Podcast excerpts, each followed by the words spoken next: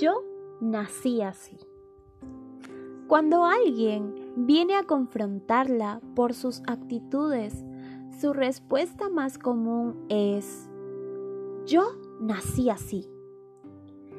Este tipo de respuesta muchas veces también la hemos utilizado como excusa, demostrando que no queremos cambiar aquello que nos ha identificado por años. Sin embargo, este argumento no tiene ninguna validez cuando somos hijas de Dios y que confrontadas por su palabra se nos dice en Efesios 4, 22 al 25. Quiero que me acompañes a leerlo juntas. Busca Efesios 4, 22 al 25. Dice lo siguiente. En cuanto a la pasada manera de vivir, despojaos del viejo hombre que está viciado conforme a los deseos engañosos y renovaos en el espíritu de vuestra mente. Vestíos del nuevo hombre creado según Dios en la justicia y santidad de la verdad. Por lo cual, desechando la mentira, hablad verdad cada uno con su prójimo, porque somos miembros los unos de los otros. La idea que se entiende por el término despojarse es quitarse un vestido y por ende vestirse del nuevo. Quizás te preguntes, pero Jackie, ¿cómo puedo despojarme de algo que ha estado siempre conmigo? ¿Cómo voy a poder despojarme de algo que me ha acompañado durante toda mi vida? Pues la respuesta es la siguiente.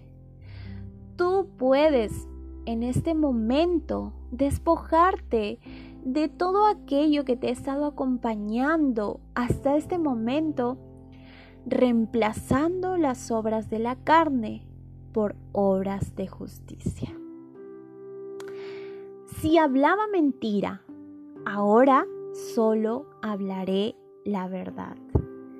Si criticaba, ahora decido enfocarme en lo mejor de las personas y resaltarlo. Si maldecía, Sazonaré mis palabras con sal y expresaré lo que edifica. Si guardaba rencor, ahora manifestaré el amor de Dios, ese amor que ha sido derramado en mi corazón. Si era orgullosa, entonces a partir de este momento decido que en mí aflorará la humildad de Cristo si era conocida por ser muy conflictiva, serviré ahora como una pacificadora.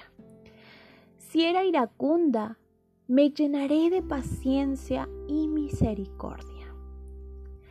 Primera de Pedro 4.3 dice lo siguiente, baste ya el tiempo pasado para haber hecho lo que agradaba a los gentiles, andando en lascivias, concupiscencias, embriagueces, orgías, disipación y, y abominables idolatrías. Otra versión nos dice, por mucho tiempo ustedes vivieron haciendo lo mismo que hacen los que no creen en Dios. Tenían vicios y malos deseos, se emborrachaban, participaban en fiestas escandalosas y lo más terrible de todo, adoraban ídolos. Pero quiero que me acompañes y prestes mucha atención en lo que dice Segunda de Corintios 5:17. Si puedes, apúntalo en tu agenda. De modo que si alguno está escrito, nueva criatura es las cosas viejas pasaron. He aquí, todas son hechas nuevas. Las escrituras no nos dan apoyo alguno para quedarnos de brazos cruzados en cuanto a las obras de la carne que adoraban nuestras vidas.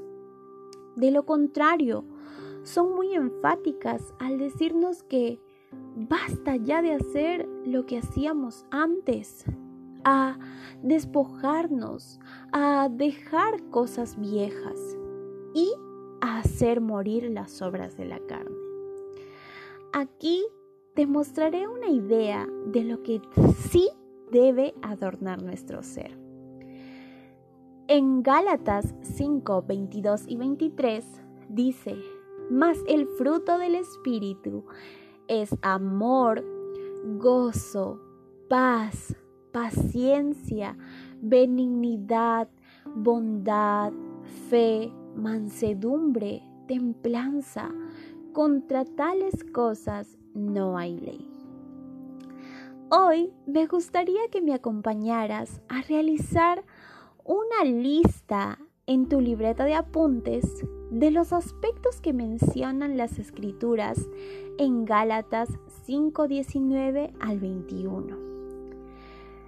Escribe las obras de la carne que son adulterio, fornicación, inmundicia, lascivia, idolatría, hechicerías, enemistades, pleitos, celos, iras, contiendas, disensiones, herejías, envidias, homicidios, borracheras, orgías y cosas semejantes a estas.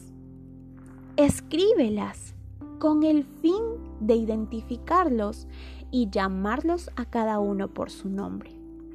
Y pedir a Dios en oración a diario que estas áreas sean reemplazadas por las cualidades del fruto de su espíritu. Y nosotras ser intencionales al momento de sustituirlas. Y abajo de estas de estos aspectos que tú puedas escribir, no volveré atrás. Te escojo a ti, Señor.